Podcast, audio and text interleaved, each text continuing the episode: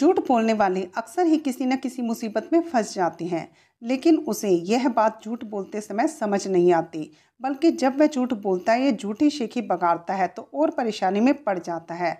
तब उसे समझ आता है कि उसने कितनी बड़ी गलती कर दी है। एक बार एक समुद्री जहाज़ पर कुछ व्यापारी व्यापार करने के लिए किसी दूसरे देश जा रहे थे। एक व्यापारी के साथ उसका पालतू बंदर भी था। वह उस बंदर को हमेशा अपने साथ रखता था। समुद्री यात्रा के दौरान अचानक एक बहुत भयंकर तूफ़ान आया। उस तूफ़ान में जहाज़ पलट गया और समुद्र में समाने लगा। सभी यात्री डूब रहे थे। बंदर ने भी बचने की सारी उम्मीदें छोड़ दी थी। वह भी डूब रहा था कि अचानक एक डॉल्फिन उसके पास आई और उसे पीठ पर बिठाकर एक द्वीप पर ले गई। द्वीप पर पहुँचते ही बंदर डॉल्फिन का शुक्रिया अदा करने लगा। डॉल्फिन वापस जाने ही वाली थी कि अचानक वापस मुड़ी और बंदर से पूछने लगी क्या तुम इस द्वीप के बारे में जानते हो? बंदर ने तुरंत जवाब दिया हाँ बिल्कुल।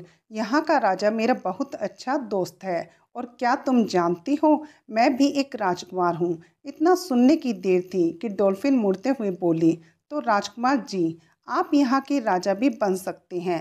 क्या मतलब? बंदर ने जाती हुई डॉल्फिन से पूछा, जिसका जवाब डॉल्फिन ने ये दिया, अभी तक इस द्वीप पर कोई नहीं रहता था। अब तुम आ गए हो। तो तुम ही यहाँ के राजा हो और साथ में एक जूठे भी, अलविदा। इसके साथ ही डॉल्फिन समुद्र में कहीं खो गई और बंदर अपनी किस्मत को कोसने लगा कि जिसने उसकी जान बचाई, उसने उसी से झूठ बोला। वह बच तो गया, लेकिन अब मरने तक उस द्वीप पर अकेला ही रहा। उसे झूठ बोलने का परिणाम मिल चुका था।